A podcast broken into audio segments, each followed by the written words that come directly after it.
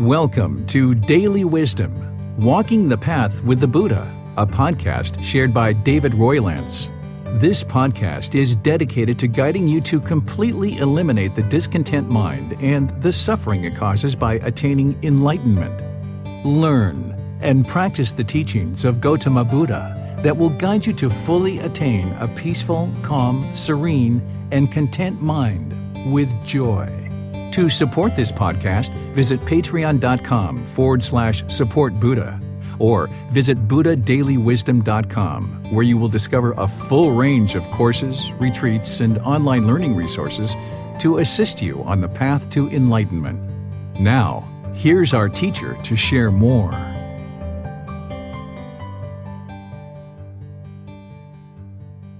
Sawadee. Hello and welcome to Daily Wisdom Walking the Path with the Buddha. I'm glad you joined us for today's class because this is part two of our meditation, developing your practice discussion that we started on Sunday, which is in chapter 11. And as we taught on Sunday and as we discussed as a class, there were a lot of good questions that got asked and got answered during the class.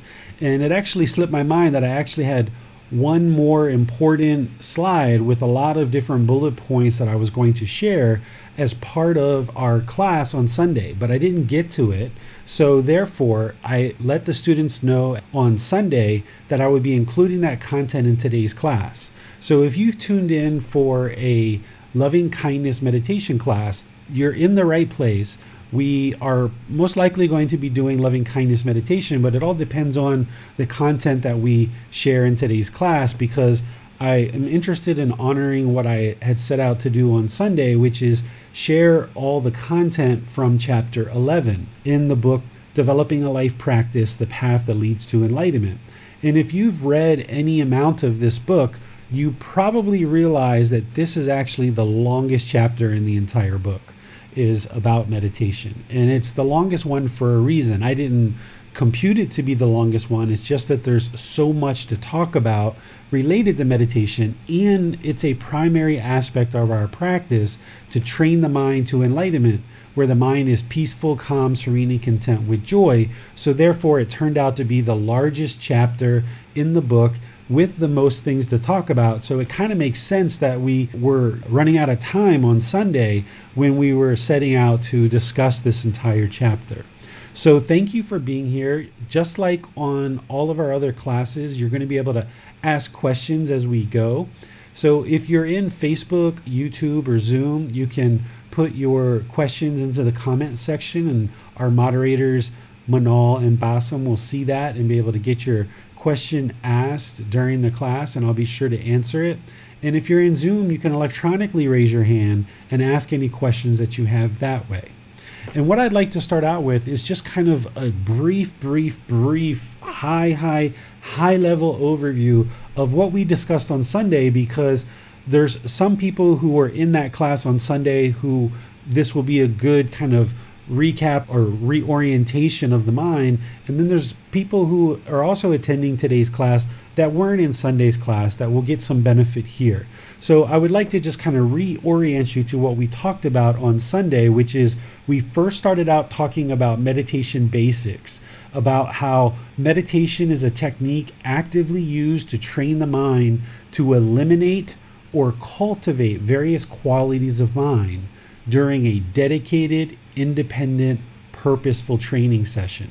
And this is offered as a definition of what meditation is to make it very clear because sometimes in the world we think of meditation or some people talk about meditation as exercise or walking the dog or gardening or going for a drive and those things aren't meditation so it was important in this chapter and in our talk on Sunday to be sure that we had a common definition of what is meditation. I talked about the benefits of a meditation teacher and why everyone who's really serious, dedicated, determined, and diligent on this path should have a teacher to learn not only meditation, but all the teachings of the Buddha. A practitioner would not be able to attain enlightenment without a teacher. There's only one type of individual that can do that, and that is a Buddha. that's one of the primary criteria that makes a Buddha a Buddha is that they can attain enlightenment on their own without the help or assistance of any other people. And the last known Buddha that existed in the world died over 2,500 years ago. So there hasn't been a Buddha since then that everyone is aware of. Therefore, you and everyone else who's really serious and dedicated on this path is going to need a meditation teacher. This is a big misunderstanding out in the world that people think that through YouTube or reading a few books or chatting in a few Facebook groups that somehow that's going to amount to detailed teaching and interaction with the teacher, somebody who really understands the path intimately and can help guide you on this path. Without a teacher, somebody would be essentially walking down a dark path in the jungle without a light a meditation teacher or a teacher who's sharing the teachings of the Buddha, they're holding the light and they're helping you to see the path. And then that helps you to become more and more enlightened. So now you can walk on this independent journey. The meditation teacher, the teacher who's sharing the Buddhist teachings with you, they're not holding your hand, they're not with you every single second, but they're somebody that you can go to and seek guidance. Well, this is an independent journey. You need that guidance and someone that you can reach out to to get support with books and videos and podcasts and online classes or in person classes, personal interaction, and then you decide how much of that to seek. But without that, somebody would just be walking a dark path without a light. And then we talked about the four meditation positions seated, lying, standing, and walking. And I walked through all the different scenarios of those, of how I use these. But then I encouraged you to use these and figure out for yourself what works best in what situations. So we started out with that. Then we went into some of Gautama Buddha's words on meditation, just some very basic, simple words like a pot without a stand is easy to tip over. Well, the mind is the pot. Tipping over the pot is the discontentedness that the mind experiences, the mind being shaken up. In the stand is your meditation practice. So, without a stand, you wouldn't be able to attain enlightenment once again because you need that meditation practice to be nice and stable in order to support you and train the mind through to enlightenment. And then we talked about this other one as well. And then we talked about four different types of training that the Buddha discusses in terms of training the mind and meditation. And I mapped these in to the four different types of meditation that I teach and that are offered in chapter 11, showing you the breathing mindfulness meditation, exactly what you're eliminating and cultivating, loving kindness meditation, meditation to eliminate sexual cravings, and meditation to realize non self. These four directly map into what the Buddha taught. And this is the reason why I teach them, because I know that these lead to enlightenment. Then we shared this, talking about eliminating sexual cravings and how to actually do that through looking at pictures while you're meditating and or doing the 32 part body meditation. Then we talked about the meditation to realize non self. And one of the things I would like to mention here that I didn't mention on Sunday is this meditation. Not only is it a meditation that you're going to learn with a teacher, and a teacher is going to be giving you a whole lot of other things along with just this to realize non self, but these are affirmations that you use just like loving kindness meditation, where when we meditate and we say, you know, may I be peaceful, may I be well May I be free of all discontentedness. And we do that on the out breath. These are affirmations that you also do on the out breath, and you do them repeatedly, one after another. So this meditation would be I am not the body. Exhale. And then inhale, I am not the body. And just repeat that over and over three, four, five, six, eight times. I am not the body. I am not the body. It's in the mind. It's an affirmation that you're doing in the mind. And then you move to the next one. I am not the mind. And you do that three, four, five, six, eight times on the out breath, just like we do with loving kindness meditation. And then there is no self. And then I do not exist. And then summing that up with I am not the body, I am not the mind, there is no self, I do not exist. And you go through these over and over and over again, training the mind slowly to disassociate with this physical body or this mind as being a self. And there's other teachings as well that we share along with this. And you wouldn't be able to just do this right out of the box. You would need to have a well established breathing mindfulness meditation practice, loving kindness meditation practice. You will have needed to put together all the core teachings of the Eightfold Path to include the three universal truths, the Four Noble Truths, all the steps of the Eightfold Path, understanding the natural law of karma, training the mind more and more to get into the jhanas, which are the preliminary phases that the mind goes through before it gets to the four stages of enlightenment.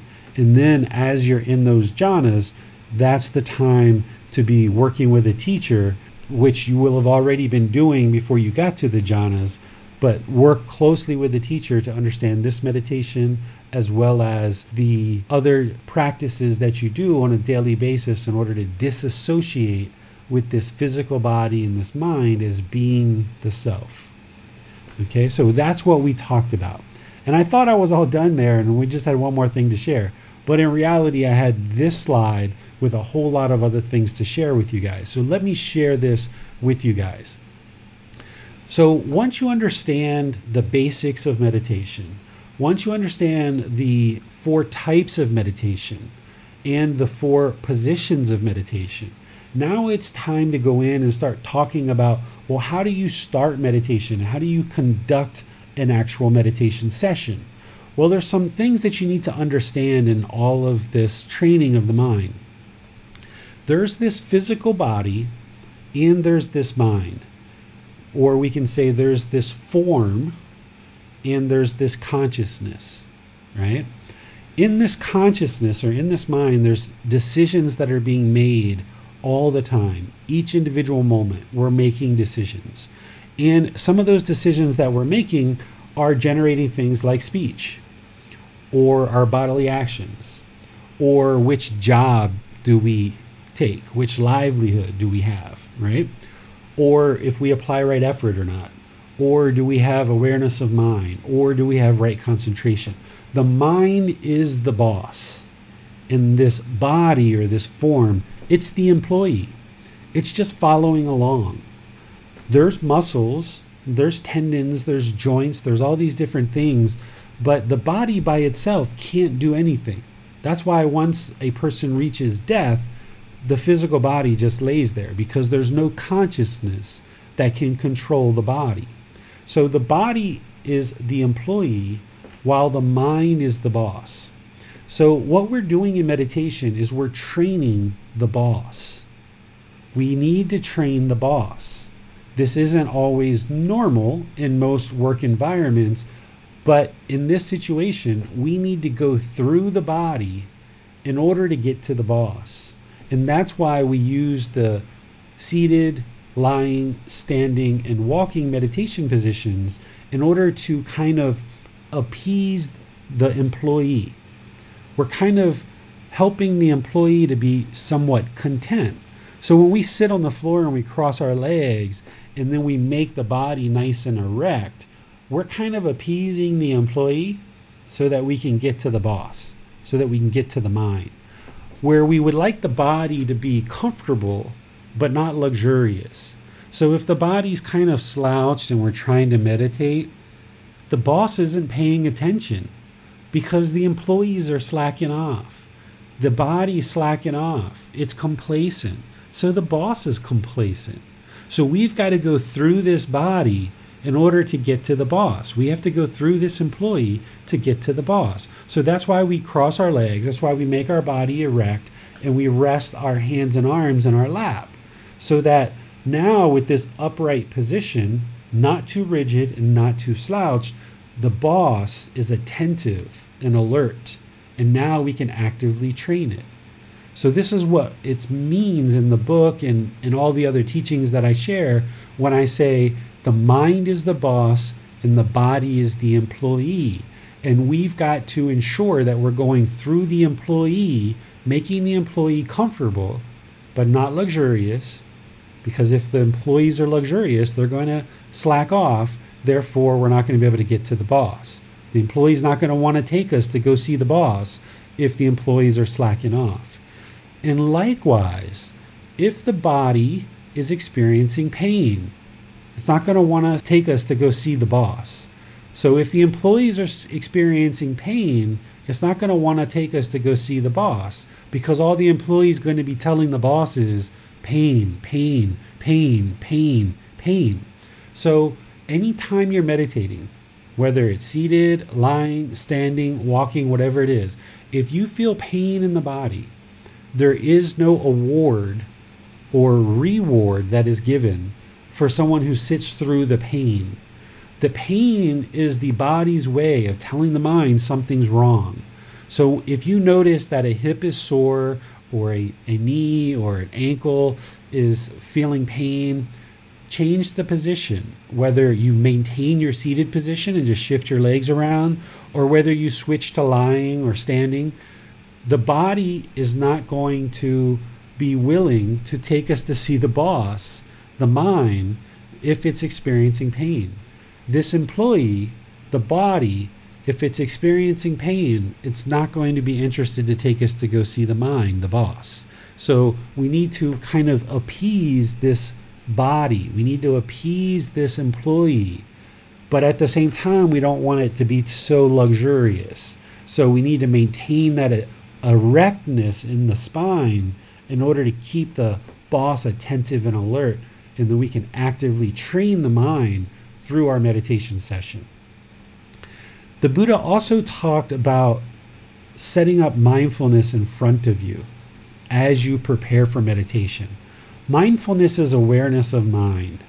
In order to prepare for meditation and get the most benefit out of your meditation, you're going to need to cultivate awareness of mind. You can't just walk in off the street plop down on the floor and meditate. I mean, you certainly can try, but you're not typically going to experience the best results that way. And likewise, if you kind of rush to get home and hurried up and got home and ran into the house and ran to wherever it is that you meditate and plop down to meditate there, that's not the best way to enter into your meditation session either. You need to set up mindfulness in front of you. And in order to be able to accomplish mindfulness, which is awareness of mind, the mind has to be calm. If the mind is not calm, then all mindfulness is going to be lost. This is the reason why we practice equanimity or calmness of mind or evenness of temper, especially in difficult situations. Because if the mind is shaken up and uncalm, you're going to lose your mindfulness awareness of mind. And if you lose your awareness of mind, you're going to lose your concentration, your singleness of mind. And if you lose that, then you're going to lose your wisdom. You're not going to be able to access the wisdom in the mind because the mind is all shaken up. This is a series of steps. The Buddha lays this out in so many words, and you can see the truth for yourself that when the mind is uncalm, the mind's going to be shaken up. So you're going to lose awareness of mind which means you're going to lose your concentration, which means you're not going to be able to access the wisdom and make wise decisions. This is why, when you're in a difficult situation, if the mind's shaken up and everything's scattered, it's hard for you to make a wise decision. And you might actually produce a decision that makes the situation worse than if you would have just trained the mind to be calm. So it's the same thing in daily life as it is in meditation. So, because of this sequence of events that we need to maintain our calmness in order to practice mindfulness, in order to practice right concentration, in order to access our wisdom, we also should do that leading into meditation. You shouldn't just rush to go into meditation, and you shouldn't just walk in the door and plop down and try to meditate. Instead, you should set up mindfulness in front of you. This may include things like going to the bathroom, just something simple. Empty out the organs. Make sure that there's no urine or stool or feces in the body that would disturb your meditation. If you're in meditation and those things happen, okay, get up and go to the bathroom. Don't hold on to the urine and the feces. go to the bathroom, even if you need to disrupt your meditation. But if you go to empty the organs before meditation, then you're going to get a longer run of time where the body won't need to go to the bathroom. So, this is part of appeasing that employee, appeasing the body. So, something simple is going to the bathroom. Other things people might do is some people choose to do a little bit of stretching, even if it's two minutes or five minutes or 10 minutes, do a little bit of yoga, a little bit of stretching. These aren't things that you have to do. These are just things that I'm suggesting to you that you might want to consider. And you may not do them for every single meditation session, but they're just things that you should do in order to prepare this body, to appease this body, to appease the employee, so that we can get to the boss. So, going to the bathroom, doing a little bit of stretching. Maybe some people like to do prayer. And you can look in chapter 18 and see how I discuss in there about how you may need to adjust your prayers based on liberation of the mind and eliminating any craving or a knowing of true reality and how we actually use prayer. But if you like to pray and it's something that you have developed and something that you feel that is beneficial for you, then you can pray before meditation or after meditation or both if you like. Some people might choose to chant, and that's something that I teach in this program is how to develop a chanting practice so that it can help ease the mind into meditation. Because in chanting, you're becoming aware of the breath, you're becoming aware of the mind, and it's helping to ease you into meditation and do what Gautama Buddha said, which is set up mindfulness in front of you, where you have awareness of mind already starting to be cultivated before you ever even get into your meditation session. And this is why some people have asked me in the past, not in this program, but in other venues, that, you know, what should they do when they're really, really enraged and angry? Should they sit down and meditate? I say, well, you can try if you like to, but typically at that point, it's very difficult to meditate because you've lost your calmness of mind. You've lost any kind of mindfulness. You've lost your concentration, and, maybe you've even lost your wisdom where you don't even think about meditating. I mean, you can certainly try, but you'll probably find that it's very, very difficult to meditate when the mind's angry. So that's what the Buddha's talking about here is setting up mindfulness in front of you is all about bringing awareness of the mind so that you're not just plopping down in meditation, but you're actually kind of building up to it so that you can kind of get the most benefit and reap the most rewards out of your actual meditation session because you've kind of built up to it. You haven't run into the house and run to go meditate. You haven't just plopped down and just given it no thought. You've actually kind of kept the mind calm. You've kind of built up maybe emptying out the organs, maybe doing a little stretching, a little bit of prayer, maybe a little bit of chanting, maybe all of those things. It's totally up to you how you would like to set up mindfulness in front of you. The Buddha, from all the things that I've seen, doesn't tell you exactly how to do this. He gives you this guidance and saying this is going to essentially benefit you in your meditation practice. And then it's up to you to find out and figure out how to do that. And a teacher like me, I'm just giving you some suggestions of things you can consider, but each person's practice is going to be unique to them. And that's one of the beauties that I think is outstanding about the Buddhist teachings is he never says, you know, do this and do that and there's not this rigid rules to follow. There's this guidance. And then there's this free will, this latitude of you making free will decisions to accomplish the goals that you are setting out to accomplish. And that's one of the reasons why a teacher is so important is that you can ask your teacher, you know, what do you do to set up mindfulness in front of you? What are the things that you do? And in this chapter, I listed step by step what do I do in order to set up mindfulness in front of me.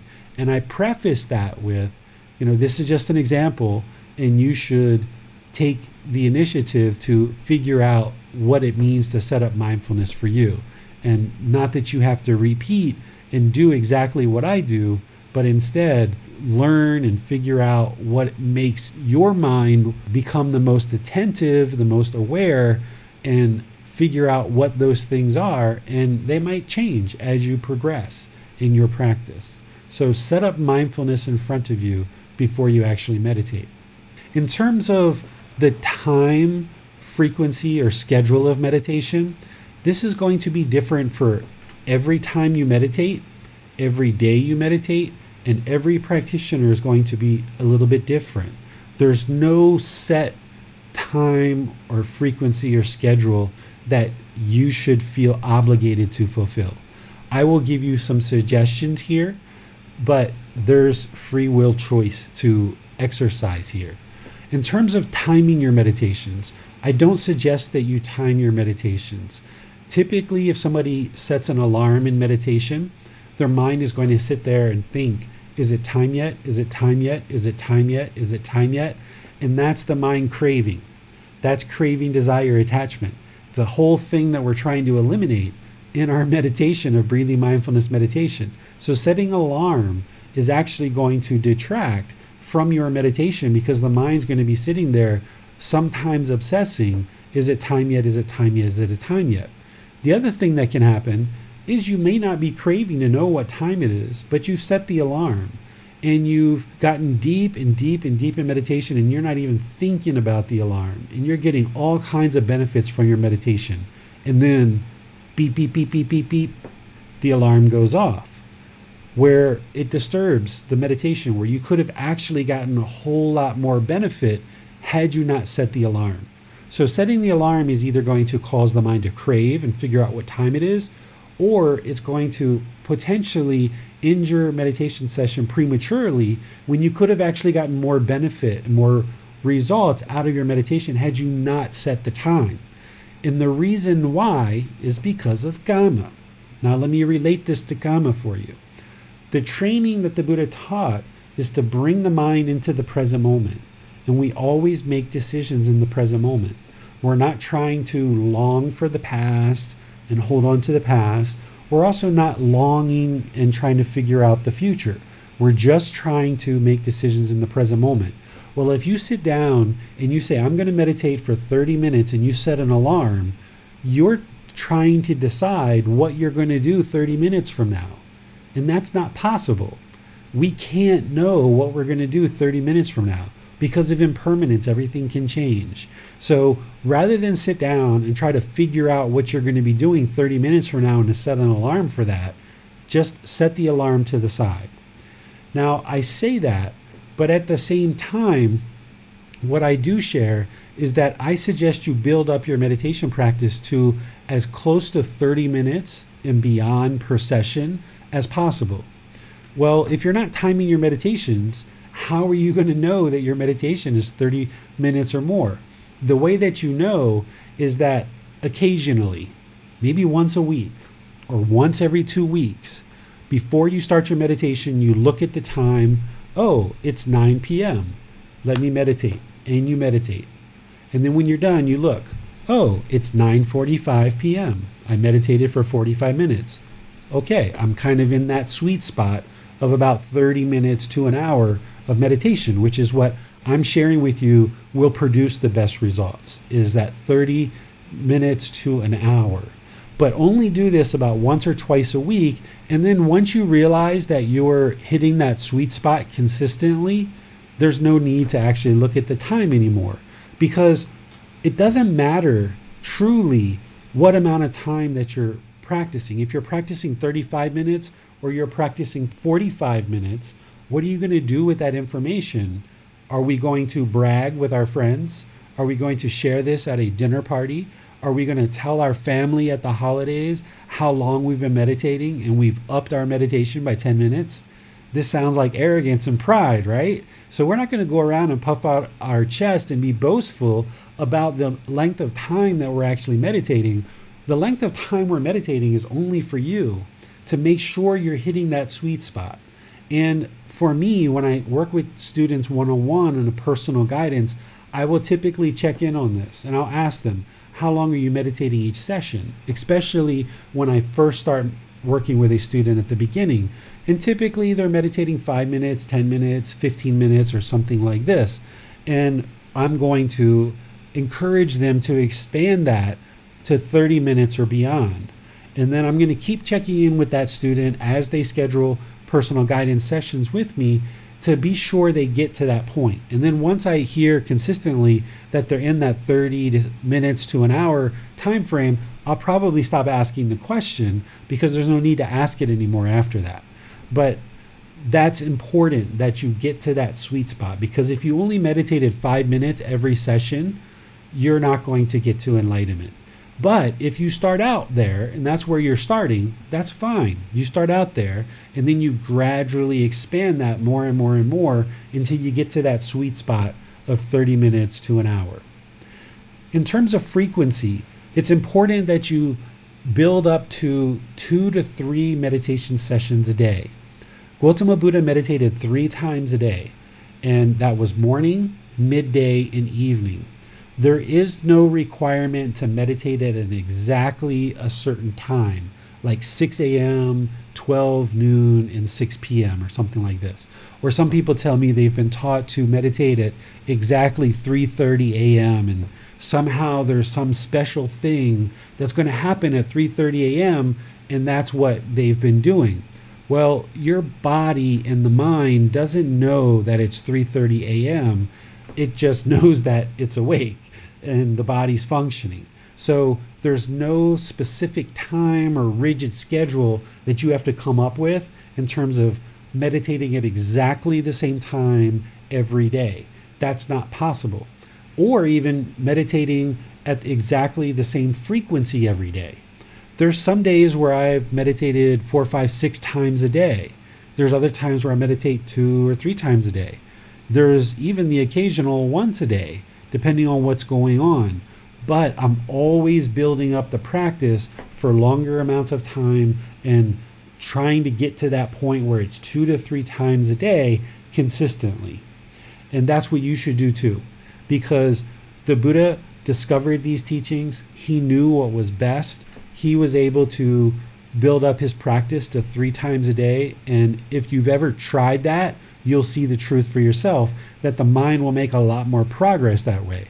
But out of the gate, you're not going to probably be able to do three times a day.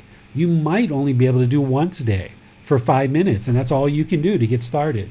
And that's fine because that's where you're starting. But then as you go, build that up where you get two times a day for five minutes. And then when you're doing that for a while, build that up to 10 minutes twice a day and then 15 minutes twice a day, and 30 minutes twice a day, and 40 minutes twice a day. And then maybe by that point, you're seeing a lot of benefit and you've created more space in your life. And now maybe you get that third session in there somewhere.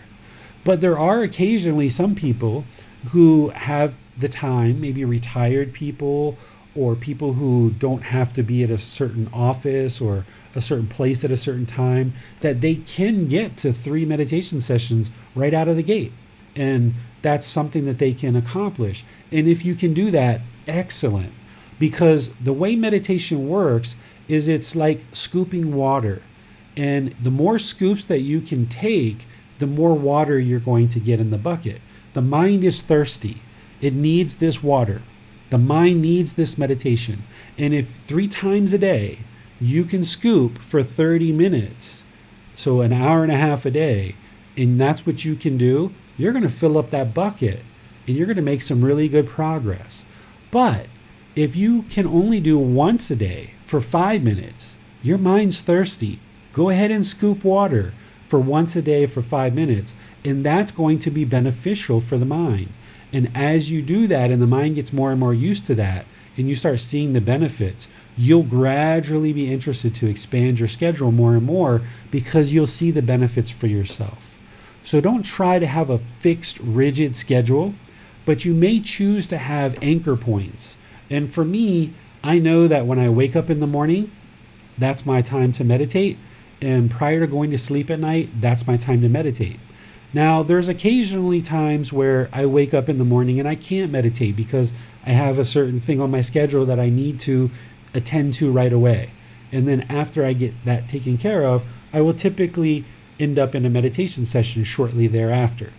And then in the evening times, what you need to be aware of is sometimes what we do is we lay around, we lay around, we do our nighttime activity, the mind starts feeling sleepy and we can feel sleep coming on and we say, "Oh, I need to meditate. Let me meditate before going to bed." And now someone might try to meditate.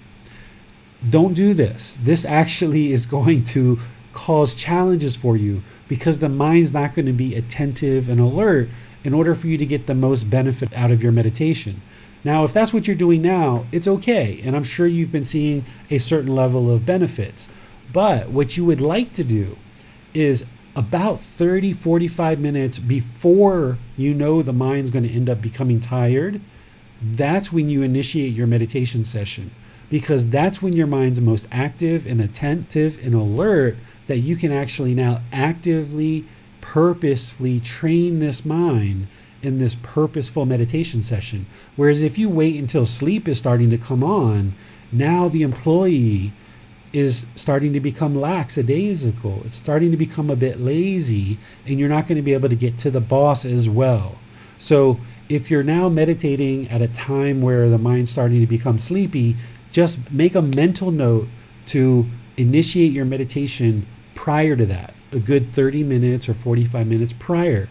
And if your meditation is lasting an hour, then maybe an hour before that, right? And what you'll end up doing is you'll be waking up to meditation and you'll be going to sleep to meditation. And you'll notice that the consistency of this, of scooping water at these two times, is going to fill up this bucket more and more and more and more. And you're going to be getting more and more benefits out of your meditation. So let me pause here that we've gone through these three bullet points and see what questions you guys might have on anything we've been discussing so far. Now, remember, you can put your comments into Facebook, YouTube, or Zoom, and our moderators will see that and ask your question during the class. In Zoom, you can electronically raise your hand and ask questions during the class. So I'll turn this over to you guys, Bassam and Manal, and see what questions, if any, that we might have. Yes, uh, there are no questions on Zoom at the moment. However, wanted to ask, would the um, chanting before we sit for meditation, which we do in our live classes, would that also be something that we can practice not to do on our personal meditation sits in order to not form any craving or attachment?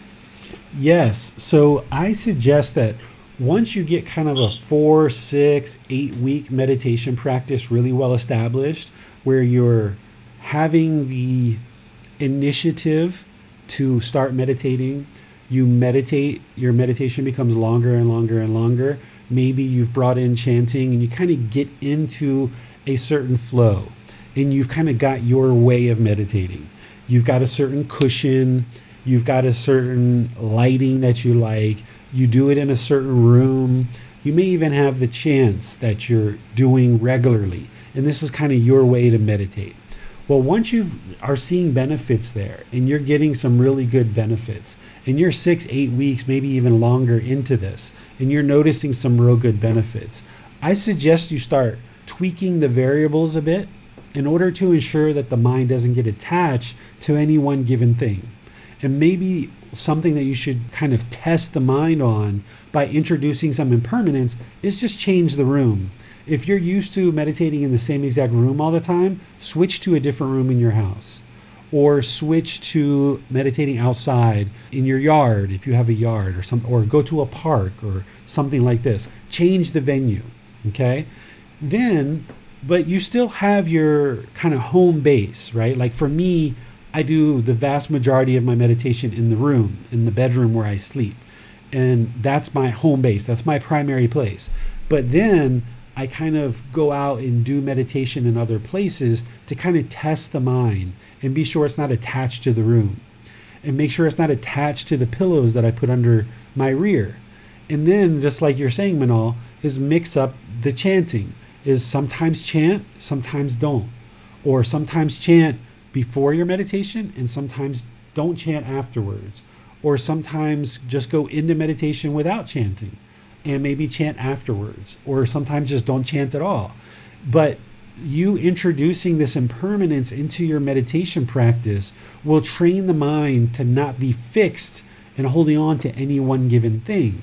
But i suggest you only change one variable at a time because early in your practice your mind's going to be highly defiled, it's going to have a lot of craving, desire, attachment. And if you change too many variables too quick, you may not get any kind of benefit or result from the actual meditation session. It might just kind of shake up the mind too much. So I suggest early on that you just change kind of one variable at a time. So if you're used to meditating in your room, like me in the bedroom, and then you decide to start meditating at a park, keep doing that two, three, four, five, six, eight times until you get to a point where your meditation in the park is just as beneficial as it is when you're in your bedroom. And then when you've got that, now change to another location, maybe to a friend's house or your parents' house or another room in your house or something like that. And now you've got three, four, five different locations that you have been able to train the mind to be just as peaceful, calm, serene, and content with joy and make just as much benefit in all these different venues. Now you know that the mind is not attached to the venue where you're meditating. And then if you end up meditating in one primary location most of the time, then you can do that still.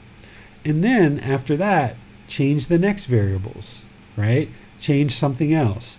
And slowly, gradually, each one of these variables in your meditation, kind of play with them, so to speak, and see that your mind is not attached to any one particular thing.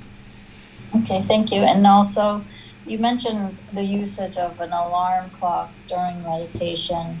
Um, my question is if I don't have a strong enough volition to or practice to sit to meditate during the day, but I set an alarm to remind myself, you know, every uh, twice a day or three times a day or once a day, um, just to, to mentally go into the, the mind frame of sitting to meditate, being reminded to go ahead and sit. Is that a is that an okay tool at this point, or sure. should I should I develop my own volition on my own enough that I don't I don't really need to do that alarm? Ultimately, you would like to get to the point where you have your own volition or your own choices, your own decision, and you just know to do it every day. That's ultimately what you would like to get to, that your mind just wouldn't leave the house without brushing your teeth and you wouldn't start your day or you wouldn't end your day without doing some meditation.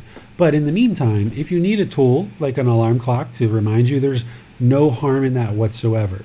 And likewise, when I say don't use an alarm clock, that's like the general guidance. But there's some people who are meditating in the morning and they've got to be at work at a certain time. And if they didn't set an alarm clock, they might end up creating some unwholesome results for themselves, some unwholesome karma that they would show up to work late and maybe lose their job. So even though I say like the best case is to not use an alarm clock, there's going to be people in the world that do need to set an alarm clock for their meditation.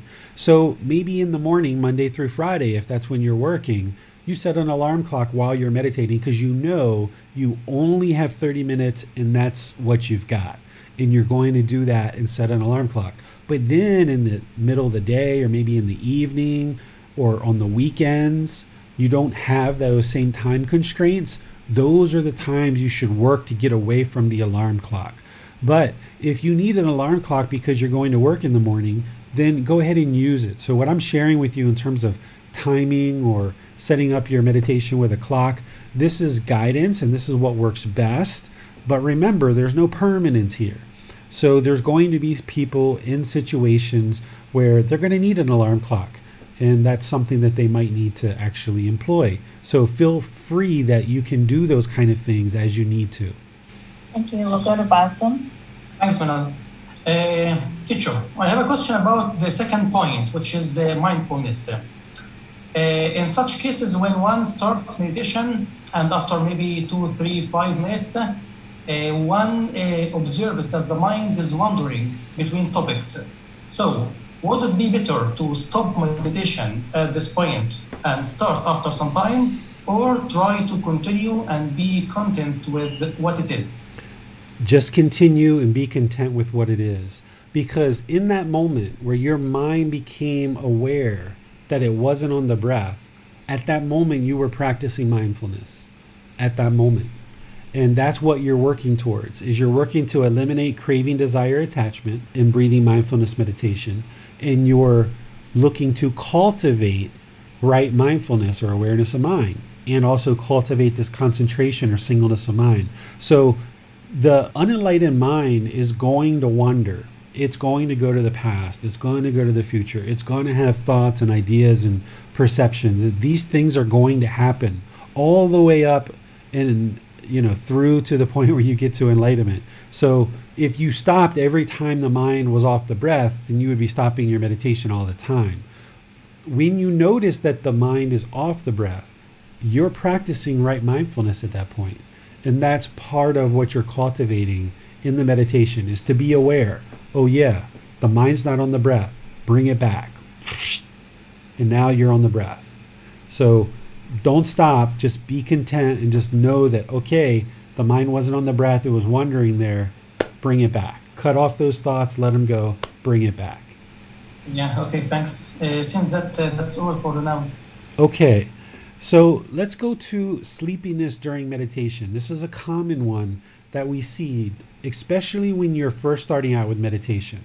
Oftentimes, the mind is, when we first start, is very heavy with defilement. And when I say heavy with defilement, what I mean is that pollution or those taints in the mind, the craving, anger, ignorance, or those 10 fetters. And because of that, as the mind is being trained, oftentimes it becomes very sleepy. You might go through a period of three, six months or so that every time you meditate, it becomes very sleepy. And this is an indication that you potentially aren't getting enough rest and you're not sleeping enough. So you need to be sure that you factor that in and perhaps improve your sleep so that you get some better quality sleep and for longer duration. So that's the first thing to pay attention to if you're noticing sleepiness during meditation. The next thing is that if you become sleepy during meditation and the mind starts to become unattentive, you can choose to go to sleep and you might just decide, okay, I need some rest, I need to sleep, and I'm going to go to sleep. And that might be what you decide. The other option might be that you know that you've gotten a decent amount of sleep, it's just that the mind's becoming sleepy and you would like to extend your meditation session despite the sleepiness in the mind. In that situation, I suggest that you change positions. So if you are in the seated position, and the mind becomes sleepy, I suggest that you stand, for example. Or if you're in the lying position and the mind becomes sleepy, maybe you would like to switch to standing or walking, right? And vice versa, you know, if you're in seated, you could also switch to walking. So you can use the standing and walking positions to kind of fend off sleepiness. And then after you do those for a while, if you would like to move back to seated or lying, you can. So don't just give up because the mind is sleepy. You can actually look for ways to extend your meditation session, especially if you know you're already getting enough sleep. So, three things to consider there is one, be sure you're getting enough sleep.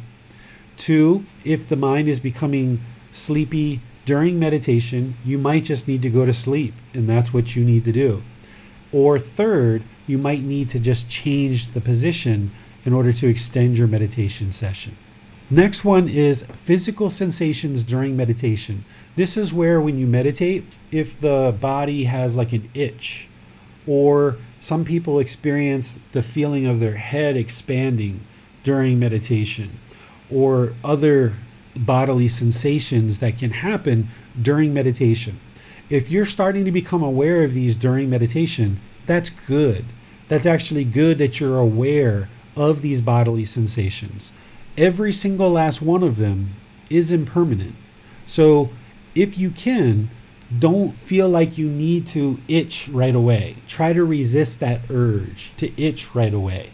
Because what you can do during your meditation is when the itch arises or when there's a, something on your skin, maybe like a piece of dust lands on the face or the nose, you can actually use this as an aid during your meditation to train the mind to be focused on the breath and just stay utterly focused on the breath, recognizing the impermanence of the itch, that it uh, has arisen it's going to exist and then it's going to cease to exist. And going through that 10 seconds or 30 seconds before it actually ceases to exist is really beneficial for the mind.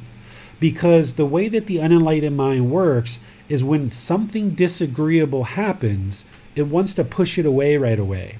This is aversion, where the mind wants to push away painful feelings, things that are disagreeable, things that the mind doesn't like, it wants to push it away. So you're trying to kind of reprogram the mind so that it doesn't do this anymore. So that in daily life, when something disagreeable happens that the mind would prefer that doesn't happen, that you don't have a tendency to push it away. And one of the ways that you can train the mind to eliminate aversion is that when you're in meditation and there's that itch that comes to the surface, is you can just keep focused on the breath. Don't push it away by scratching it. Or if a fly comes around and starts bothering the mind, or the way that this is really happening is the mind is bothered by the fly, right? The fly isn't truly bothering the mind, the mind is bothered by the fly. And what the mind might have a tendency to do in the unenlightened state is push away that fly because that's the aversion where it wants to get rid of any disagreeable things. Well, instead of doing that, which is what the mind's going to naturally want to do as part of this unenlightened state, you're trying to train the mind to get to this enlightened state where it doesn't push away disagreeable things, where it doesn't push away painful feelings, that it recognizes that it can have discipline and control in all situations. So even when there's that dust on the nose, or even when that fly comes around and goes in the ear or whatever, maintain the focus on the breath. And notice that more and more you can train the mind longer and longer periods of time to not itch or not to swat the fly. And initially, after five seconds, you might need to scratch, right? And you might decide to do that. But the next time that happens, try to extend it longer and longer and longer, where you can go the whole life cycle of the scratch or the itch and you don't actually have to itch it. And this is where the mind becomes very stable, like a post or like a pillar, and it doesn't shake with just a little itch or a fly going around. Or if your children or your dog comes in and scratches at the door or scratches you or licks you or something like that. If the light goes on or you hear a big thing of thunder, or somebody outside honks their horn, or you hear a kid laughing or playing or screaming outside while you're meditating.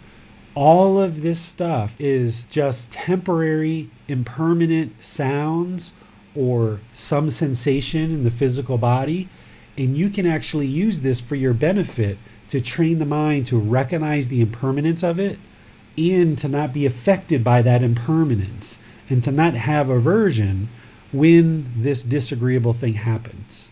So train the mind to reside peaceful, calm, serene, and content with joy no matter what, even when there's physical sensations that are arising or some kind of external thing like thunder or kids playing at a playground or horns honking or something like this don't get the mind worked into a situation where you think it, everything needs to be perfectly quiet in order to meditate. Because in reality, those stimulus are actually really beneficial for the mind. When kids are playing at the playground and you're trying to meditate, if that bothers the mind, that's a perfect place for you to meditate. Or if light bothers you when you are meditating, that's a perfect place for you to meditate or any other sounds, right? If there's anything that's bothering the mind during meditation, you've got to get to the point where you train the mind to be peaceful, calm, serene, and content with joy in that situation, whether it's a fly, whether it's a scratch, whether it's some noise or some visual thing like a light or something like that. And if you ever experience the head expanding or contracting during meditation, this is a common thing that will sometimes occur during meditation. It's temporary, it only happens for a period of time and then you won't experience it anymore. Some people say it feels like an elephant's head.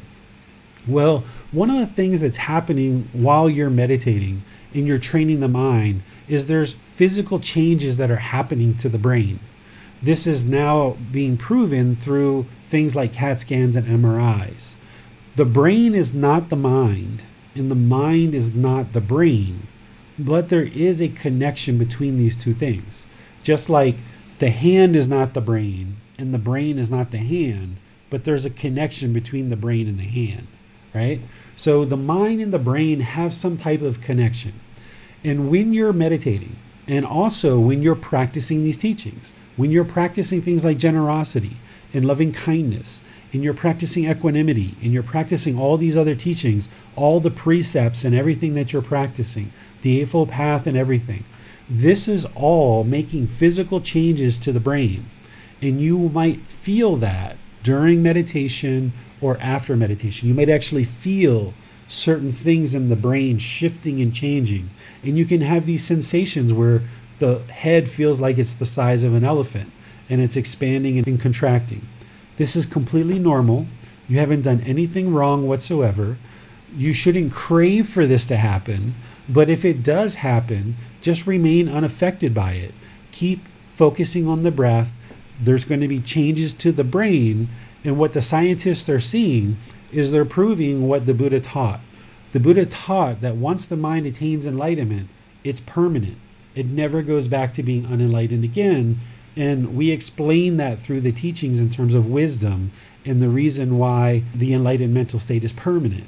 Well, these changes that happen to the physical brain, scientists are observing that as they are happening and when they happen, they never revert back to the way that the brain was previously. So, these changes that are going to be gradually happening as you meditate and as you learn and practice these teachings, it's going to be changing the condition of the mind, but it's also going to be changing the physical structures of the brain. And when this happens, don't be alarmed by it. In fact, there was times when I was meditating that I actually heard things moving in the brain. It was like, you know, things like that. And don't be alarmed by it. Just be unaffected by it and just know that that's actually a really good sign. And this is just part of the mind and the brain doing what it does as it moves closer and closer to enlightenment. So these physical sensations are going to occur in the body and use it as part of your training because of these changes that I'm talking about in the brain, you also may experience visual stimulation during meditation. This is something new that I've added to the new book because it's a question that comes up a lot of times. That while you're meditating, you might see white lights or blue lights or red lights. You might see flashing lights. You might see different visualizations and different images in the mind while you're meditating. All this stuff is completely normal. This is the mind kind of emptying out and kind of unraveling, getting to a better and better place. And it's just completely normal. It happens. There's nothing to be alarmed about. You don't have to send a email or a message to your teacher and be worried that you saw flashing red lights in your meditation or think that there's something special because you experienced these flashing red lights and now somehow that has some important significance for you. This is just normal. It's just common, it's regular. The brain and the eyes are involved in a lot of processing. And as the mind is improving the condition of the mind through this training, as the brain is changing, you're going to potentially experience different visual stimulation during meditation. Completely normal. You're not special because it happened and there's nothing special that you have to do because it's happening. It's just completely normal. And then, in terms of external stimulation during meditation, these are things like music or mala beads or candles or special lighting or special incense or scents. None of this stuff is going to lead to enlightenment. In fact, all of these things can very easily become attachments. So if I get fixed where I can only meditate with certain music, or I can only meditate where there's a, a gong, or my favorite candles burning, and it creates a certain glow in the room and a certain smell in the room. And my mind really clues into meditation when that occurs. Well, those things are all impermanent. And that means if your mind and your meditation practice gets fixed to this special candle or this special music or something else, at some point you're not going to have those things. And your meditation practice is going to fall apart.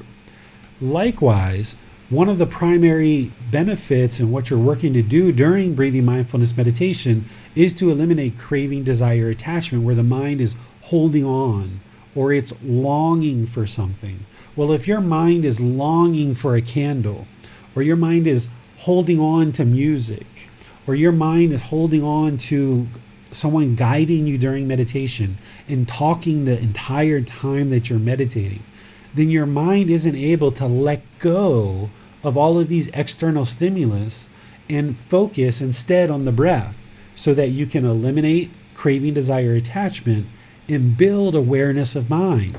Because if the mind is fixated on the music or the meditation app is guiding you all the way through meditation, then you haven't gone internal and looked at the mind and observed it that it's off the breath and to cut off the thoughts and bring it back to the breath.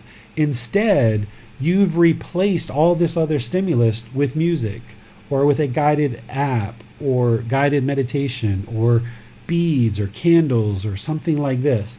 You're just introducing things into your meditation practice that you're going to have to get rid of in order for you to attain enlightenment. So, you really would like to strip your meditation practice down to only three things.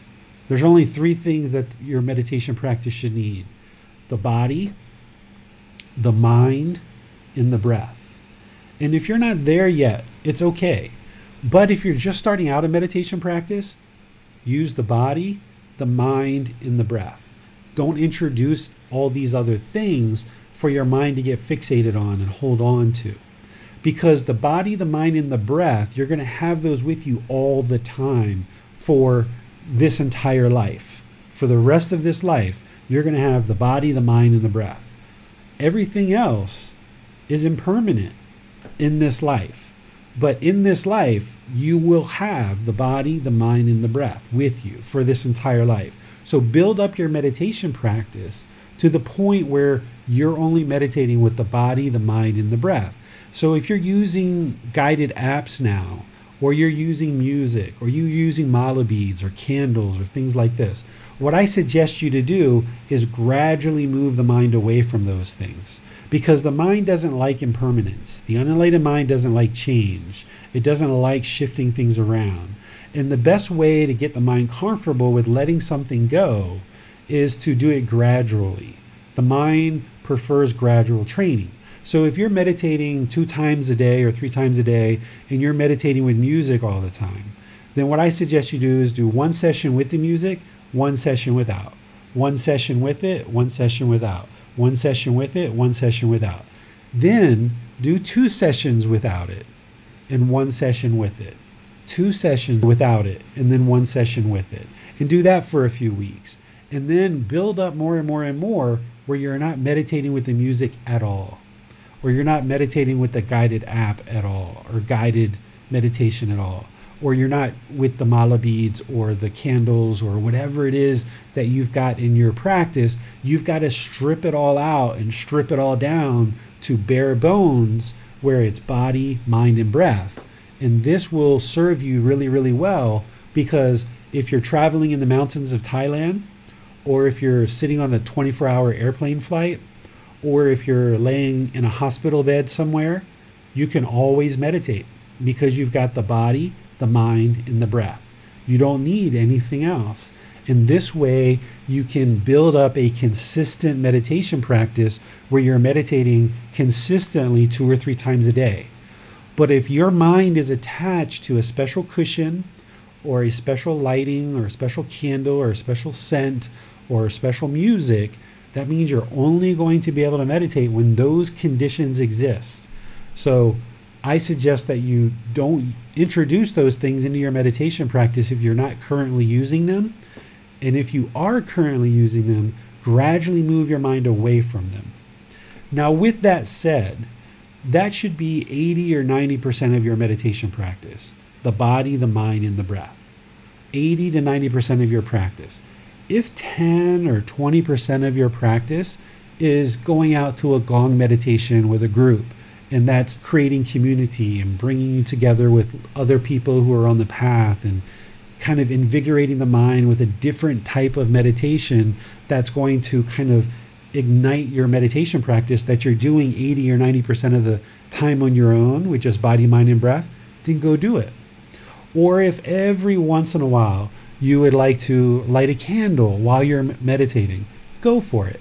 It's not that you can't do these things that I'm sharing, it's that you would like to first strip your meditation practice down to bare bones, where it's just body, mind, and breath.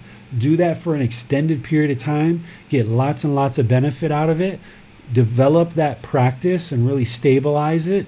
And once you do, then if every once in a while 10, 20% of the time, you introduce something like a gong meditation with a group or going out somewhere and meditating with a group somewhere, then go ahead and do that because that can actually invigorate your meditation practice. But your primary practice should be two to three times a day for 30 to 60 minutes per session. And you should be doing this two to three times a day with just body, mind, and breath. Just you alone and moving that around in different venues so you're changing up the variables of sound and lighting and other things like this. And as you do this, the condition of the mind is going to gradually improve because it's starting to be trained to accept and deal with impermanence. And it's being trained that it's not always going to be sitting on the fluffy pillows at home, that it's sometimes going to be on a wooden bench in the park. And in that park, there's seagulls, or there's geese, or there's ducks, or there's people walking by and talking, or there's exercise going on, or there's something like this, or there's the wind that's blowing. So the mind's going to start slowly getting used to these other variables. And this is actually very healthy to train the mind and introduce these different variables to kind of test and challenge the mind.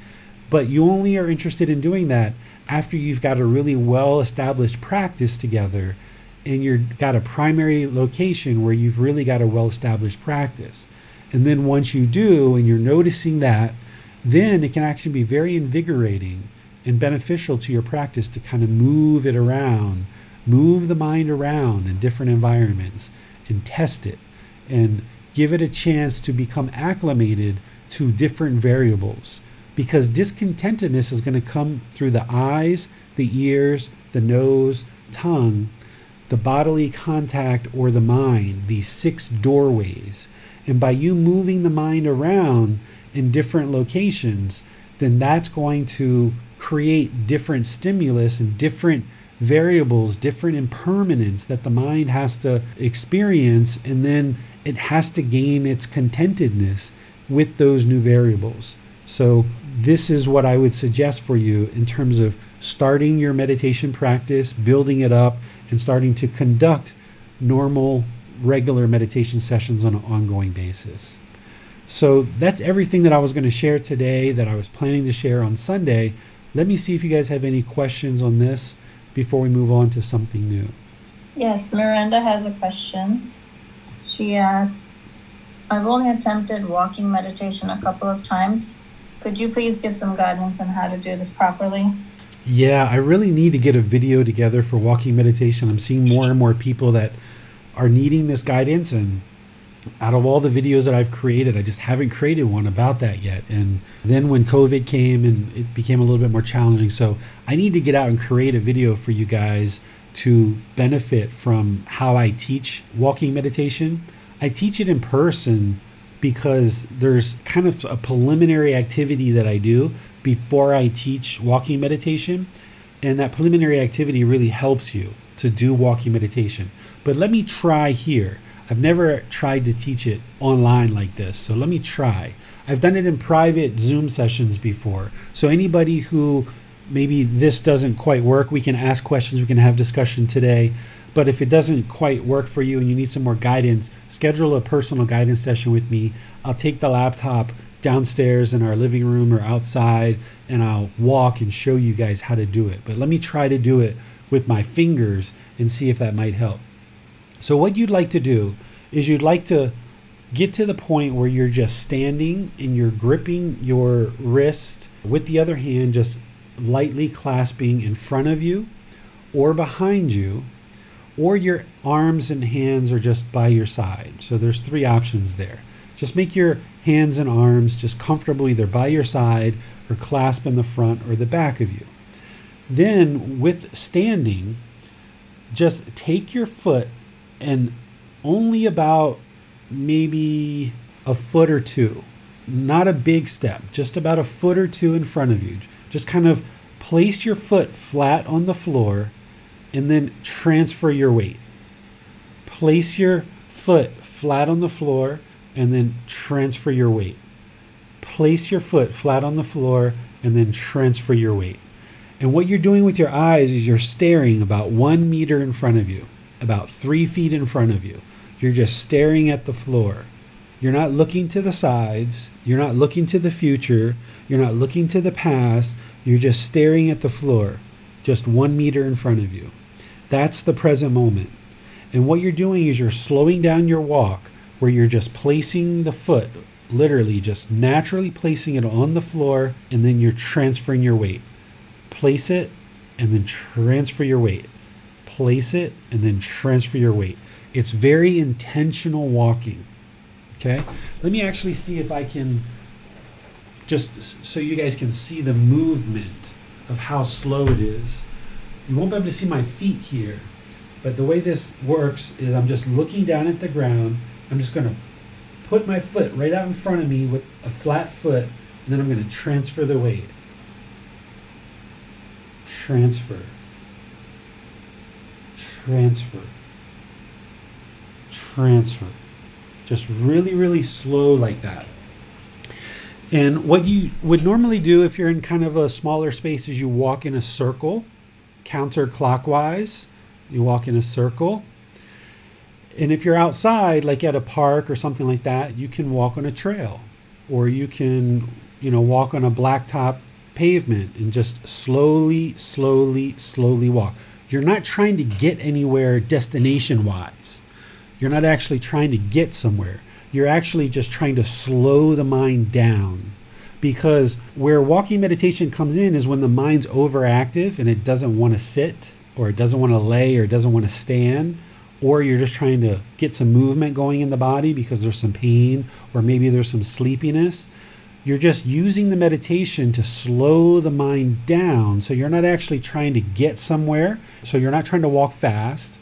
You're also not walking heel to toe like you might normally walk. You might normally walk heel to toe.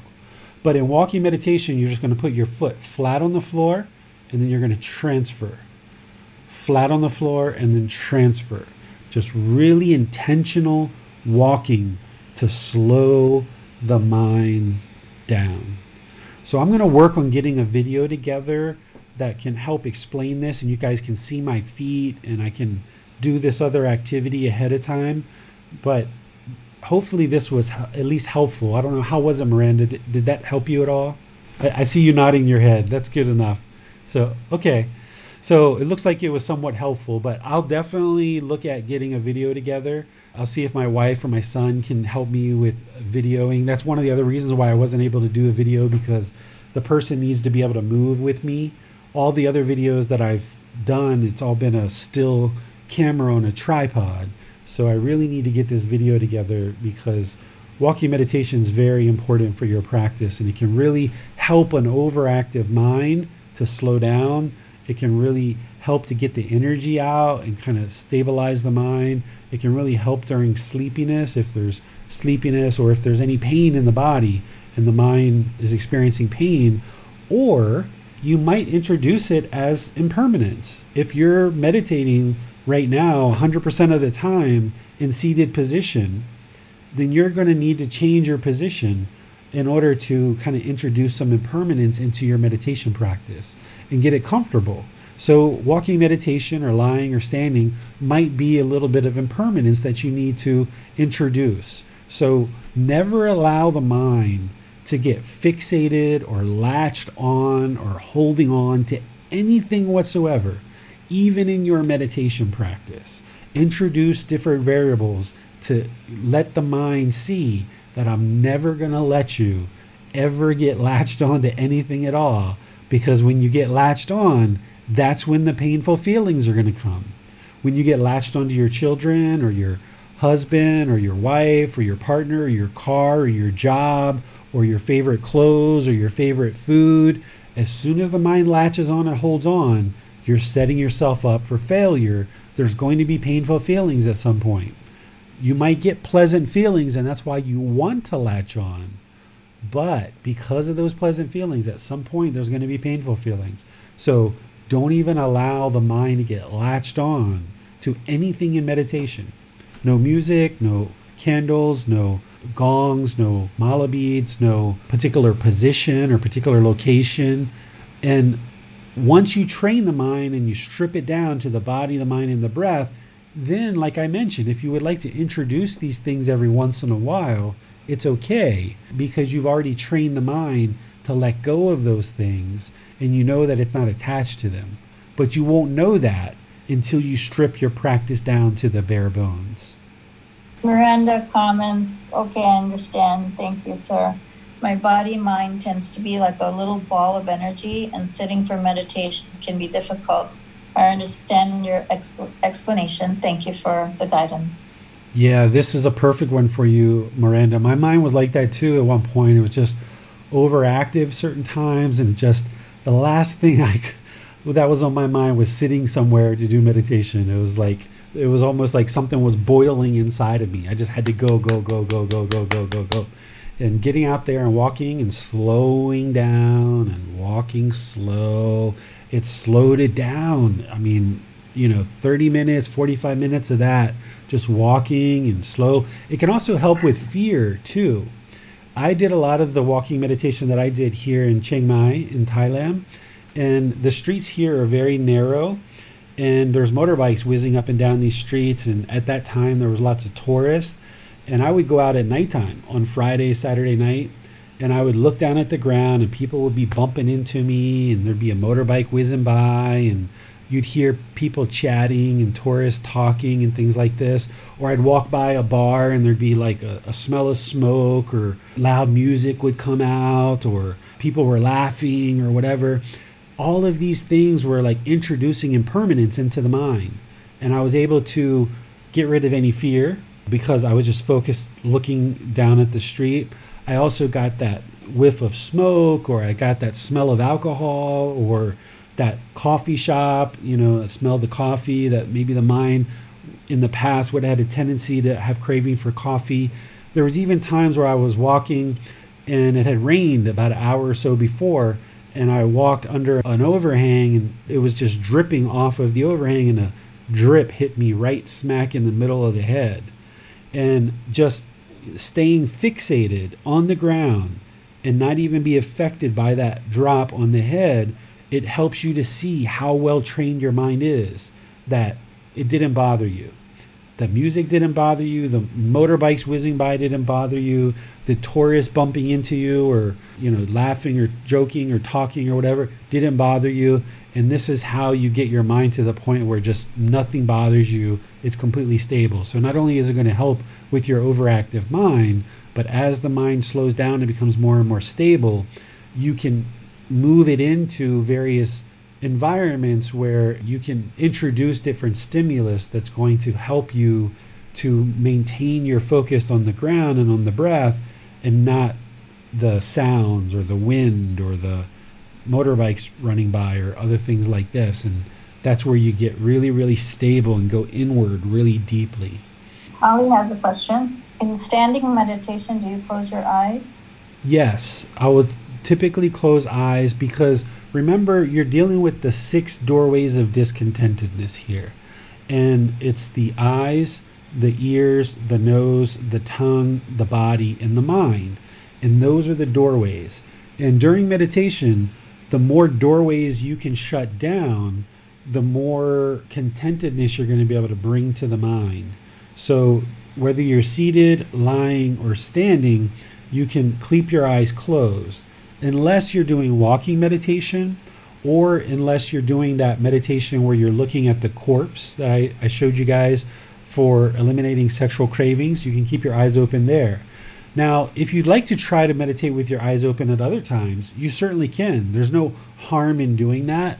But the more you close down the doorways and you get used to protecting those doorways, the more internal you can go into the mind and gain more benefit. Because when you're meditating, this is why you shouldn't meditate when your mind's sleepy and you're getting ready to go to sleep, but instead meditate before the mind gets sleepy. Is when you're meditating, you're working. This is like real active meditation. You're working. You're going inward. You're applying effort. You're actively training the mind in purposeful meditation sessions. So if you can close the eyes and shut down that doorway, then you can go internal and do all that work to be aware of the mind when it's off the breath, cut it off and let it go and bring it back. And just do that. Awareness of mind, cut it off, let it go and bring it back bring it back, bring it back, bring it back. So do all that internal work. You'll probably find with the eyes closed that you'll be able to do that work much more proficiently. Sinara has a question. Is your mind supposed to be free of thoughts when practicing walking meditation? Your mind during meditation will never be free of thoughts entirely. You can't eliminate thoughts at all because it's just not possible. The mind is conscious as long as there's a consciousness, there's going to be thoughts. You can still the thoughts, you can quiet the thoughts, but you'll never actually eliminate or completely eradicate thoughts entirely. So that's why when the Buddha says cut off the thoughts, what he's actually saying is let go of the thoughts. So during walking meditation, there will be thoughts, and your mind might want to look out of your peripheral vision to something that's going on over here. And that's the mind wandering.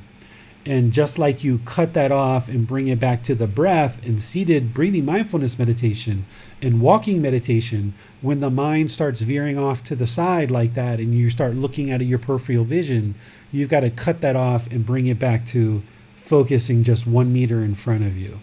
And this is one of the reasons why I prefer to teach walking meditation in person because after I get the students walking for a bit, I start introducing some impermanence into the training so that they then have to contend with that and train the mind with that. So you're never going to completely be free of thoughts in the mind. You'll be able to quiet them and still them, but you're always going to have thoughts. You're not actually eliminating thoughts in meditation.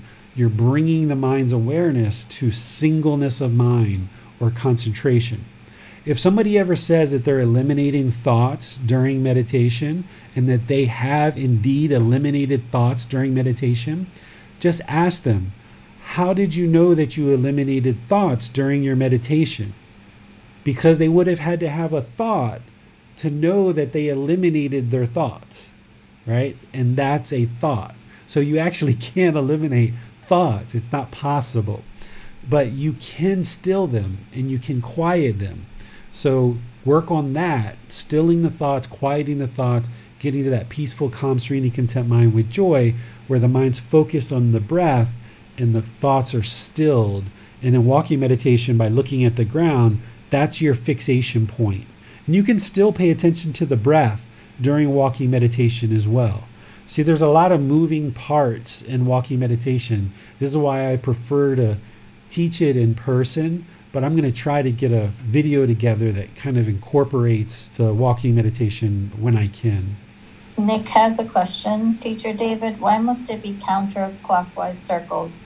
Why would the direction matter and why would the path shape matter? You can do whatever you like. What I do is I walk in a counterclockwise circle the reason why is because the Dhamma wheel that a Buddha spins upon their awakening moves in a counterclockwise direction. So, to remind me of the Dhamma wheel spinning in a counterclockwise position, I always walk in a counterclockwise direction in a circle. What I see some people doing is I see them walk five or 10 meters in a straight line, and then they'll turn, and then they'll turn, and then they'll walk that five or 10 meters, then they'll turn, then they'll turn, and then they'll walk again. I've done this before and I don't prefer that. I think that the stopping and the turning is counterproductive because what I noticed during walking meditation is by walking in a continuous circle, it's almost like pouring your thoughts out. It's like emptying the mind out. It's like pouring that bucket of water out. And by walking in a circle, it helps to empty the mind. And I don't prefer to walk back and forth, back and forth, back and forth. I haven't found any benefit in that whatsoever, but I found significant benefit in walking counterclockwise in a circle. And when I was doing it in the city, it was like a two to four block radius that I was walking in this circle. When I do it in our village, it's about a 600 meter circle. When I do it in my house, it's about a 10 or 15 meter circle inside my house. Or when I do it at the temple, you know, it's a 20 or 30 minute circle. But I'm always doing it in a circle counterclockwise, and that's what I found to work best.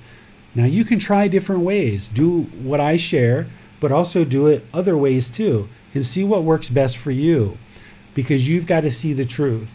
This is the truth that I know that works for me, but you shouldn't believe me like I've shared in other classes. Is do counterclockwise in a circle, do that for a week or two or three, and see what benefits you get from that. And then if you want to switch it up after that, then do walking back and forth five or 10 meters, you know, down, turn, turn, walk, turn, turn, walk. Do that for two, three, four weeks and see what kind of benefits you get from that. And I suspect that you're going to see what I'm sharing is going to be the most beneficial, but who knows? It might be different for you in your mind. So you've got to see the truth that works best for you. Right, he comments, okay, my complex is one fourth mile in a rectangle. I can do counterclockwise around it. Thank you, Venerable Sir. Yeah, try it and see how that works. And then, just so you know the truth, is after you get established with that, try it some other ways too and see how that works for you. And then you'll know the truth for yourself that you're not just following me and you're not just believing me, but you see the truth for yourself. And that way uh, you'll know and it'll be more ingrained in the mind. And you'll be able to tell people, just like I, I have, like where I said, you know, I've tried it this way and it doesn't work for me. and I've even done it in a classroom where there's like a, a bunch of students lined up in a line and we'll all walk like 10 meters or 20 meters forward and then we'll all turn and we'll all walk back that doesn't work for me either. It's the walking in a circle and just the continuous circle circle circle is what works holly also asked do you think walking a labyrinth is as effective as just walking the circle? What's a labyrinth? I don't know what that is. A labyrinth is a, a, a built-in meditation path. It's made for walking meditation, but mm-hmm. it's built so that you walk, you enter, and then you follow the path, and it kind of weaves in and out in different. There are lots of different shapes, and you end up in the center, and then you come out in the. You repeat it backwards to come back to the exit, and it's it's made for walking meditations. They have them everywhere. So I just wondered if you thought that would be as effective. You can still do the same process of looking down and walking slowly. You're just kind of following a path that's already put out for you. Yeah, you can try it. I've never seen one of those. What I see here in Thailand is they will have a straight path, which is about five or ten meters long, and it's almost like um, it's almost like a like a military lined up on a line, or, or like maybe like a horseshoe uh, court right? Where there's like, oh, like something like that. Yeah, I've never yeah. seen one of those. You could try it. You could try it, Holly, and see what you get. Test it out. You know, get established with what I'm sharing with you and see whether that works for you. And then from there, if you would like to dabble and kind of mix it up and try some impermanence, introducing some impermanence, try some different things and see what is working for you. Or if what I'm sharing with you isn't working, connect back with me and say, David, you know, I've tried what you shared, walking in a circle counterclockwise. This isn't working for me. I would like to get some clarification to see if I'm doing it, you know, based on what you shared. Make sure you get that down first and that you really clearly understand that. And then once you do and you're seeing benefits with it, then introduce some other things. Uh, but here in Thailand, what they do is they have these little tracks that are like five or 10 meters long, and they just walk back and forth, back and forth, back and forth, back and forth. But there's other places that do walk in circles the way that I'm describing. I've just found that the circle just works wonderful. It feels literally like I'm pouring the thoughts out. Even though you're not getting to empty mind, you can't completely empty the mind in terms of no thoughts, but it feels like all those busy thoughts that I used to have. It felt like when I was doing walking in a counterclockwise circle, it just felt like those were just being poured out one by one by one by one as I was walking in a circle counterclockwise. There are no more questions on Zoom. Okay. How about you, Bassam? Do you have any questions on Facebook or YouTube? Uh, actually, no more questions on Facebook or YouTube for now. Okay. You had a question that you were going to ask before class. Uh, looking at the time, we probably aren't going to have time for meditation today. Why don't you go ahead and ask any questions that you guys have about any part of the path, not necessarily meditation, but just anything at all? And I think uh, Bassam had a question about karma, if I remember correctly. Yeah. Uh, actually, my question was about uh, what I can understand as for now about karma that it's cause and result. So when there was when there is a need for a Buddha, a Buddha appears.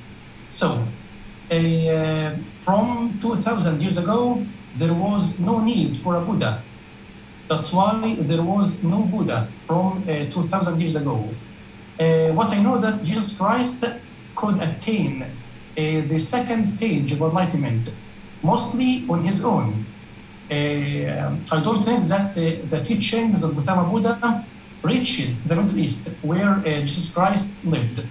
So, what would be the case if Jesus Christ could attain enlightenment on his own at that part of time? There was no need for a Buddha.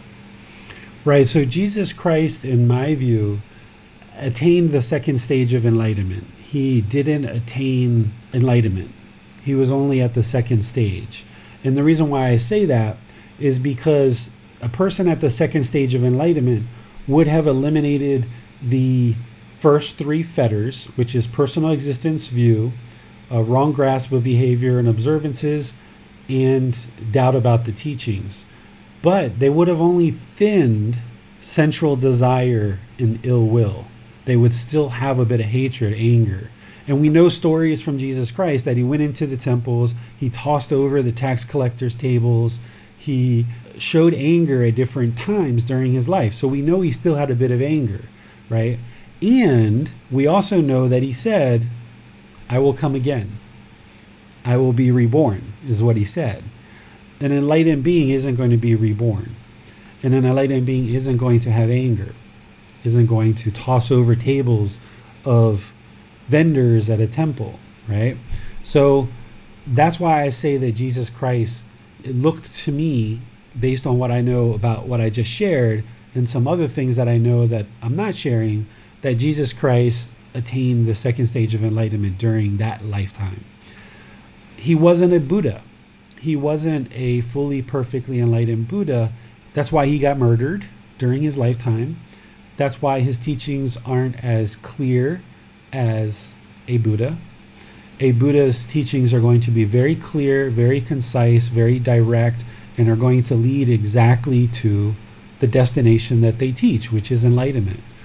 What Jesus Christ was teaching was what he referred to as the Holy Spirit as the ultimate goal of the teachings, which, if you look at the Holy Spirit and you look at enlightenment, they're very similar in terms of what the end result is but the path and how it's described is a little bit different in terms of Jesus putting God as a more central focus and Buddha not, and kind of saying, hey, as a practitioner, you can accomplish this on your own. Jesus' objective was to convince people that there's only one God. That was his objective, that he essentially set out, and he accomplished that because prior to his life and during Gautama Buddha's lifetime, there were multiple gods being worshipped. And when Jesus came along and started performing all these miracles to convince people who he was, and then said, Hey, there's only one God, he pretty much convinced the vast majority of the world that there's only one God, if you have any understanding of God at all. There are some people in the world that either don't believe in God at all or that still believe in multiple gods. But in terms of before Jesus' life and after his life, there's an enormous number of people that believe that there's only one God comparison to prior to his life. So he accomplished his goal, which was to convince people that there was only one God, you know, convincing the vast majority of the people. But Jesus wasn't an actual Buddha. During the lifetime of Gautama Buddha, we know that he was a Buddha because he met all three primary criteria of what a Buddha is, and he met all the other criteria as well. But the three primary criteria are that he attained enlightenment on his own, full enlightenment, right? Jesus didn't attain full enlightenment. He, in my view, was only at the second stage. Gautama Buddha attained full enlightenment on his own. So that's the first criteria of what makes a Buddha a Buddha. The second one is is their independently discovered teachings that they discovered on their own. They share those their entire lifetime, helping countless people to attain enlightenment during their lifetime. The Buddha accomplished that. Gautama Buddha helped countless people during his lifetime to attain enlightenment. And then the third criteria is that they leave their teachings in such a condition that upon their death, countless more people can attain enlightenment after their death. And Gautama Buddha did that because here we are 2,500 years later, and there are people that are still attaining enlightenment based in his teachings. When he lived, the teachings came into the world and they shine very brightly because when a Buddha exists, their wisdom is deep and profound. They help countless people to attain enlightenment during their lifetime, and the teachings are really bright in the world. Now, they didn't spread throughout the world during Gautama Buddha's lifetime, but in that region of the world that he was in, the teachings were very vibrant and very strong. And it's reported that for the next 500 years after his death, there was lots and lots and lots of people getting enlightened, even after his death for 500 years. And from there, the teachings gradually declined more and more and more because of impermanence. From that bright period of over 2,500 years ago until today, the teachings have slowly declined. And the Buddha gave exact reasons why that was going to happen. He talks in his teachings, in the books that I'm publishing, he talks about what was going to lead to the decline of his teachings. And he also talks about the things that are going to keep his teachings strong and vibrant in the world. Well, now, over 2,500 years later, we're at a low point in humanity. We're at a low point in these teachings where the vast majority of the world is highly, highly discontent. And yes, we need a Buddha. And the Buddha described that there was going to be a new Buddha that was going to come into existence 2,500 years after his death. And that's the time that we're living in right now. And the goal of any new Buddha would be first to attain enlightenment on their own, because they need to attain enlightenment on their own to deeply and profoundly understand the teachings without the influence of any other teachers. And that's why a Buddha's wisdom is so deep and profound because they did it themselves. For example, if they try certain things for walking meditation and it works, then they know that's the truth and they use it. If it's not the truth, then they kick it out and they don't use it. So a Buddha is going to independently do this on their own. A student is going to perhaps hold on to a teacher's teachings, whether it's working or not, and they're not going to be able to see the truth. But a Buddha is not going to do that. A Buddha is going to independently attain enlightenment on their own, kicking out and letting go of anything that doesn't serve them in their goal and in their objective to attain enlightenment. Anything that doesn't serve them benefit in attaining enlightenment, they let it go. And that's what's going to lead to their enlightenment. So by the time they've attained enlightenment, the only thing that resides in the mind is this deep, profound wisdom of exactly, exactly, exactly what leads to enlightenment, not influenced by anyone else. So any new Buddha would need to first attain enlightenment. Then they would need to share their teachings that they discovered on their own independent practice with countless people during their lifetime and guide those people to enlightenment during their lifetime. And they would need to leave their teachings in such a condition that they would be able to be used beyond their death in order to allow more and more people to attain enlightenment after their death.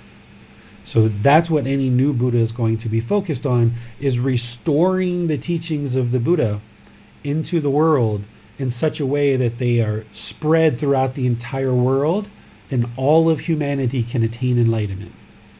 This is what Jesus Christ talked about as heaven on earth.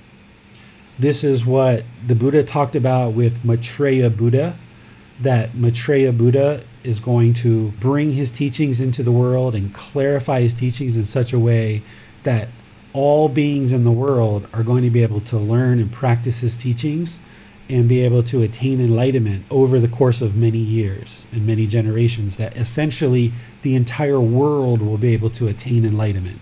Some people refer to this person as the world teacher or the world's teacher, that this is an individual that's going to be able to do this. And we're at a point in time right now where that's completely possible to occur. During the lifetime of the Buddha, that wasn't possible because we didn't have a common language across all of humanity. We also didn't have ease of travel to travel. So we didn't have a common language to share these teachings, and we didn't have ease of travel to make sure we spread the teachings throughout the world. But today, in today's times, we have a common language that interlinks all of the world, which is English. It's the international language. It's going to remain the international language. It's going to become more and more of a primary language that's spoken all throughout the world. So, anybody who's going to be a Buddha today is going to need to speak in English and teach in English so that the entire world can understand what they discovered in their own self journey to enlightenment. Then, not only do we have the language that's capable, but we have the ability to send information throughout the world. And it doesn't even need to be on an airplane or a boat or a mule or a camel. It can be spread throughout the internet. So these are things that the Buddha couldn't necessarily foresee the internet, so to speak. He couldn't necessarily foresee the English language, but he knew that it was his goal to share these teachings into the world in such a way that they would remain vibrant for a period of time and then they were going to decline and then it's up to Maitreya Buddha to bring those teachings back into the world in such a way that they could be spread throughout the entire world and they would be shared worldwide for all beings to attain enlightenment. And this is where the world can become more and more of a peaceful place. And this is where the world can live in peace and harmony with each other as more and more people in the world decide to get on this path to enlightenment and actually attain enlightenment. I don't know how many enlightened beings we have in the world right now, but let's just say we have a hundred, okay, which is minuscule. But let's just say we have a hundred, okay. But now let's say we go from a hundred enlightened beings, and all those enlightened beings are probably trying to help others attain enlightenment. Now let's say we go to 100,000 enlightened beings in the world. It's only a matter of time before we get to a million. And once we have a million, it's only a matter of time before we get to 10 million and 100 million, right? And you can see the math here that any kind of teachings that are coming into the world today that are producing enlightened beings on massive quantities, if we can get to a point where we have 500, 1,000, or 3,000 enlightened beings in the world, that's going to just snowball. Because once people learn the truth, that truth isn't going to disappear again, ever. Because the teachings will be captured in the English language, they will be shared widely, they will be shared in books and audio and video and things like this. And there'll be people who care to make sure that those teachings continue in the world because we know what happens when they don't continue in the world. The world goes like this. So any Buddha that comes into the world today is going to bring the teachings back into the world and help them shine in the world in such a way that everybody and anybody can learn them, practice them, and attain enlightenment bringing the world to world peace. And this would be a world teacher who's capable of doing that.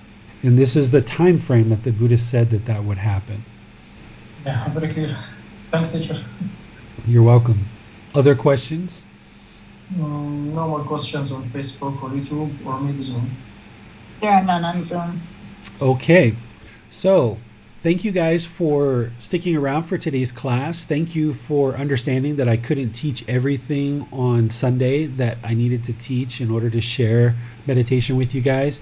Now I realize from this class that it's going to take two classes probably to teach this, where in the past I was able to teach it all in one class period.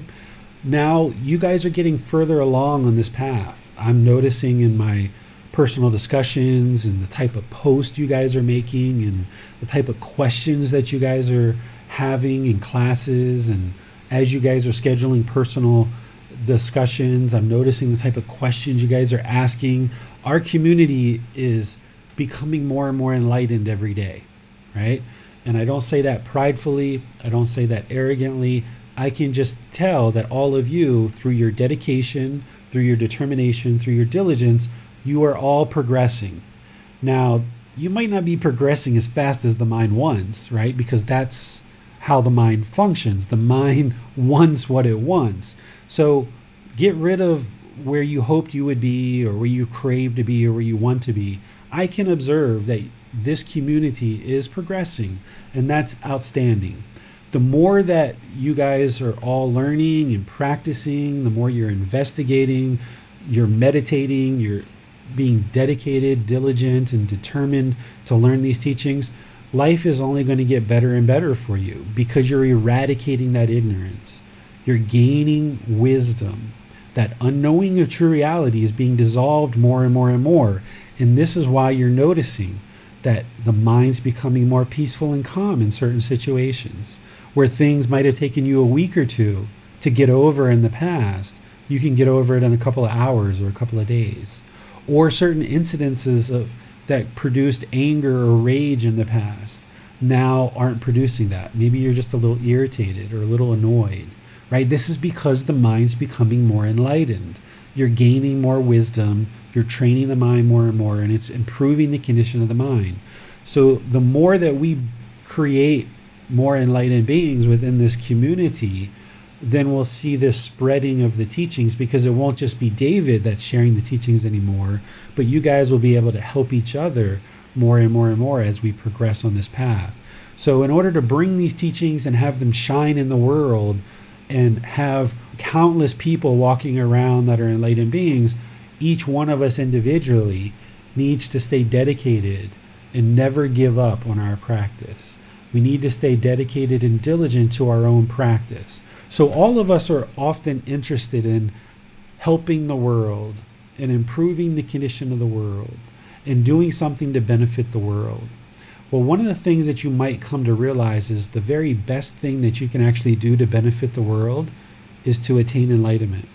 Your own growth on this path, your own progress on this path is going to benefit this world because you're producing less and less harm in the world which means there's less harm for others to deal with. And the more wisdom that you cultivate, the more you're going to be able to share that with other people someday. And maybe not necessarily in a formal teaching role the way that I'm doing, but if you become enlightened and you're living with other people a husband, a wife, kids, children, parents, just neighbors, maybe you're even single and you just have friends your enlightenment, your wisdom that you have about enlightenment will slowly ooze out of you more and more to the people around you. The light that you carry is going to shine the way for other people. So, the very best thing that we could ever do for this world is to actually focus on our own mind and improve our own practice because we eliminate the harm that we're causing in the world and we are then able to help other beings on this path who choose to be taught. You can't drag anybody kicking and screaming to enlightenment. It doesn't work that way. They have to choose.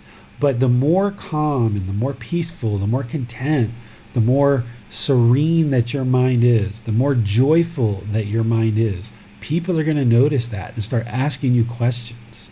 And when they do, with your wisdom, in your humbleness, you're going to be able to politely, kindly, friendly, and respectfully share with them what led to the peacefulness that you're experiencing, to the calmness, to the serenity, to the contentedness, and the joy.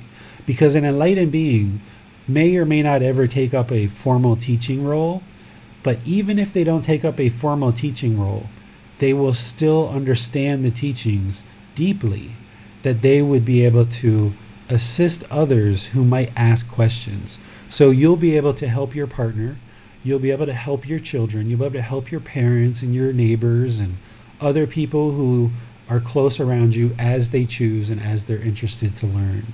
So by focusing on your own enlightenment, it's the absolute best thing you could ever do for yourself, those close to you, and all of humanity. So the more that you do that, the better. So thank you all for your dedication to learning, reflecting, and practicing these teachings because the more that we all do this individually, as a group, we're laying the foundation for these teachings to come into the world in such a vibrant way that more and more people can attain enlightenment and we'll see the world gradually become a more and more and more peaceful place. So thank you for your dedication. Thank you for your determination and thank you for your diligence. I'll see you in class either on Sunday or next Wednesday. Sunday, we're going to be teaching chapter 12, which is Craving is the Problem. What is the solution? This is in the book, Developing a Life Practice The Path That Leads to Enlightenment, the newest book. So that's a new chapter. It's been reordered, and we're going to be covering chapter 12. And then on Wednesday next week, we're going to definitely do breathing mindfulness meditation. We'll do a session of that because that syncs up with part of the solution for craving. So until next time, have a lovely rest of your day. Remember to treat everyone polite, kind, friendly, and respectful. And as long as you're doing that, you'll be producing lots of wholesome karma and wholesome results. We'll see you next time. Sawadee Thank you for listening to this podcast. To provide support for this podcast, visit patreon.com forward slash support Buddha. To access more teachings, visit buddhadailywisdom.com. There, you will discover a full range of courses, retreats, and online resources to assist you on the path to enlightenment. Remember to establish a daily, consistent meditation practice, along with learning and practicing these teachings. A well developed meditation practice is the foundation in which to train the mind to attain enlightenment.